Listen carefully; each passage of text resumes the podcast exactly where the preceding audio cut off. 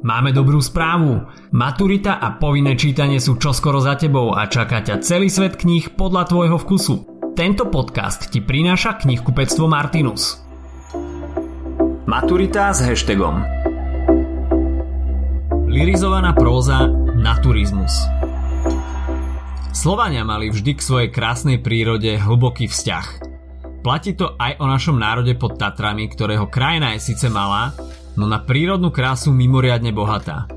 A práve aj to sa prejavilo v tzv. naturizme, teda lirizovanej próze. Lirizovaná próza je v literatúre široký termín a vyčlenujú sa v nej viaceré smery prózy v rokoch 1935 až 1945, čiže v medzivojnovom období. Patrí tam ornamentálna próza, lirizovaná próza, naturizmus a básnici sujetu. Lirizačné tendencie sa v literatúre postupne prejavovali už v 20. rokoch 20. storočia, napríklad v dielach Mila Urbana či Jozefa Cigera Hronského. Príčiny lirizácie boli zrejme viaceré. Spomenieme si dve hlavné. Prvá príčina súvisela s našimi slovenskými kultúrnymi tradíciami, ktoré boli úzko späté so vzťahom k prírode.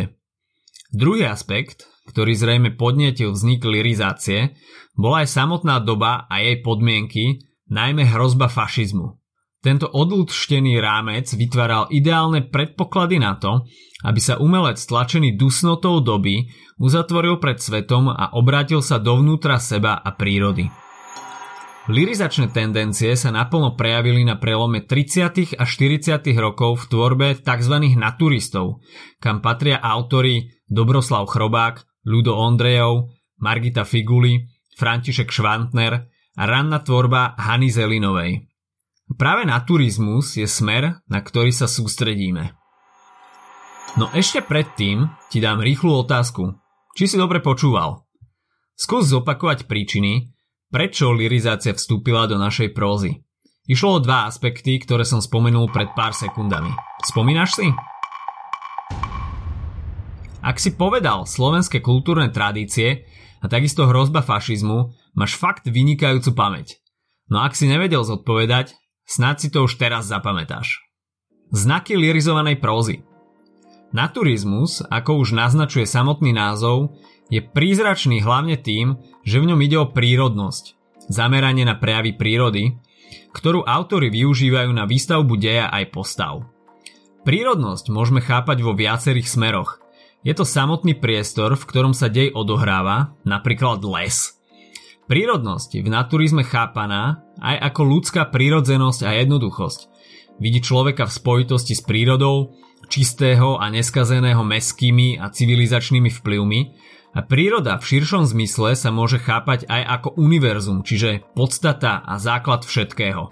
Jednotlivé príbehy sú zasadené do prírodného kontextu – Napríklad si všimni, kde sa odohráva príbeh troch gaštanových koní či nevesta hôľ. Tri gaštanové kone sú z Oravy, nevesta hôľ z južných svahov nízkych Tatier. Keďže naturizmus do istej miery nadvezoval na realizmus, využíval najmä dedinské prostredie a dej je postavený na opozícii dedina a mesto, pričom mesto sa chápe ako zlo a skaza. Postavy v naturistickej próze nie sú častokrát opradené tajomstvom, nepoznáme ich pôvod, rodinu či postavenie. Keďže sa autori zameriavali na ľudskú jednoduchosť a prírodnosť, postavy konajú púdovo, impulzívne a vedia vzdorovať prírodným živlom. Dej je väčšinou vyrozprávaný cez hlavnú postavu v prvej osobe. Postavy, a najmä tá hlavná, majú bohatý, citový život – Autori sa zameriavali na psychologizáciu postav. Postavy sa zároveň striktne delia na dobré a zlé, pričom záporná postava je v diele spravidla aktívnejšia. Ženské postavy sú v dielach pasívne, buď čakajú na to, kým ich niekto vyslobodí, alebo v dielach umierajú. Próza využíva umelecké postupy liriky a jej prostriedky, napríklad lirické opisy prírody s využitím dejového opisu. Lirizácia sa dosahovala aj jazykom. Využívali sa prvky ako metafora, prirovnania, expresívne slova. Často využívali melodickosť a rytmickosť jazyka. Všetky príbehy sú veľmi jednoduché a je v nich oslabená dejovosť. Preto sa využívali kratšie prozaické útvary ako poviedka či novela, príznačným žánrom je aj baladická rozprávka. V dielach nájdeme rozprávkové a fantastické prvky. Boj dobrá a zlá, symbolika čísiel, prekážky, ktoré musí hlavná postava prekonať, neprirodzené javy a postavy. V medzivojnovom období vzniklo veľa diel, ktoré sa zaraďujú do prózy turizmu, my sa sústredíme na najdôležitejšie diela troch autorov – Dobroslava Chrobáka, Margity Figuly a Františka Švantnera. Dobroslav Chrobák napísal klasické dielo turizmu s názvom Drak sa vracia z roku 1943. Dielo má formu rozprávky. Moto tejto novely je samo o sebe rozprávkové. Hľadanie stratenej cti, lásky a dôvery ľudí. Hlavným hrdinom príbehu je Martin Lepiš Madlušovie, ktorého prezývajú Drak. Ako správna naturistická postava sa od ostatných ľudí a dedinského kolektívu v knihe výrazne odlišuje. Pôvodom, zvykmi aj zmýšľaním. Už jeho prezivka Drak naznačuje rozprávkový mýtus o zlobe a deštrukcii. V očiach ľudí predstavuje drak zdroj zla a pôvodcu katastrof. Jadrom príbehu je drakov pokus o záchranu požiarom ohrozeného dobytka, čím si chce získať dôveru dedinčanov – Záver novely má typický rozprávkový koniec. Drakovi sa podarí stádo zachrániť, je prijatý v dedinskom kolektíve a získa nevestu Evu. Dobroslav Chrobák okrem Drak sa vracia napísal aj súbor noviel Kamarát Jašek. Margeta Figuli napísala ďalšie notoricky známe dielo na turizmu Tri gaštanové kone z roku 1940. Tri gaštanové kone prešli viacerými vydaniami – len v 40. rokoch vyšlo až v šiestich vydaniach.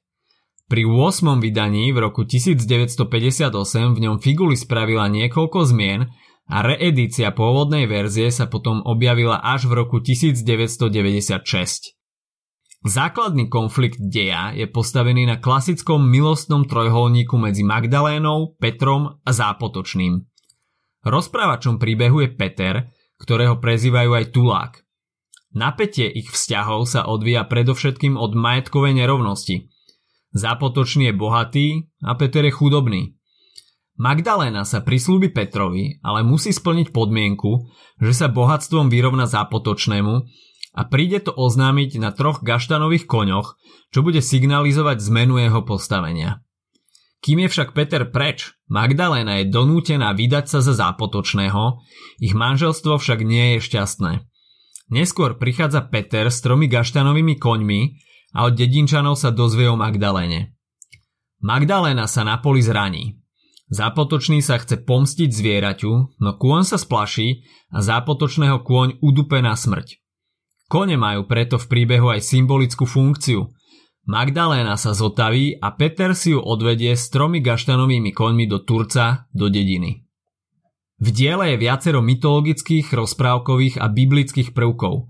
Mena Peter a Magdaléna, Petrovo putovanie, ideálna láska, získanie zaslúbenej zeme, Magdalenino vykúpenie a nasledovanie Petra, víťazstvo dobra nad zlom. Figuline ďalšie diela sú napríklad Pokušenie a Babylon. Románová novela Nevesta Hôl Františka Švantnera z roku 1946 predstavuje vrchol slovenského naturizmu. V tomto diele dochádza k úplnému oslabeniu dejovosti a k premiešaniu reality so svetom fantastiky. Podstatou príbehu je pokus lesníka Libora o odkliatie zúny, ktorá je poznačená smrťou. Protivníkom lesníka je záhadná postava vlkodlaka vojaka. Tento zápas predstavuje stretnutie protichodných síl dobra a zla, života a smrti. Medzi ďalšie Švantnerové diela patrí Malka a život bez konca. Na záver malé zhrnutie. Tri najpodstatnejšie diela slovenského naturizmu sú tri gaštanové kone Margity Figuly, Nevesta Hôl Františka Švantnera a Drak sa vracia od Dobroslava Chrobáka. Obdobie lirizovanej prózy sa spája hlavne s medzivojnovým obdobím 1939 až 1945. Vojna sa prejavuje aj v dielach. Príbehy sú jednoduché, využívalo sa hlavne dedinské prostredie pričom mesto bolo symbolom zla. Postavy v naturistickej próze nie sú častokrát opradené tajomstvom, nepoznáme ich pôvod, rodinu či postavenie. Ak sa ti dnešný podcast páčil, nezabudni si vypočuť aj ďalšie epizódy Maturity s hashtagom alebo našej série hashtag čitateľský denník, v ktorej sme spracovali dve desiatky diel, ktoré by si mal poznať. Potešíme sa aj, ak nás ohodnotíš na Apple Podcasts, napíšeš komentár na YouTube alebo dáš odber na Spotify, aby ti nič neuniklo. A povedz o nás aj kamošom. Počujeme sa pri ďalšej časti Maturity s hashtagom.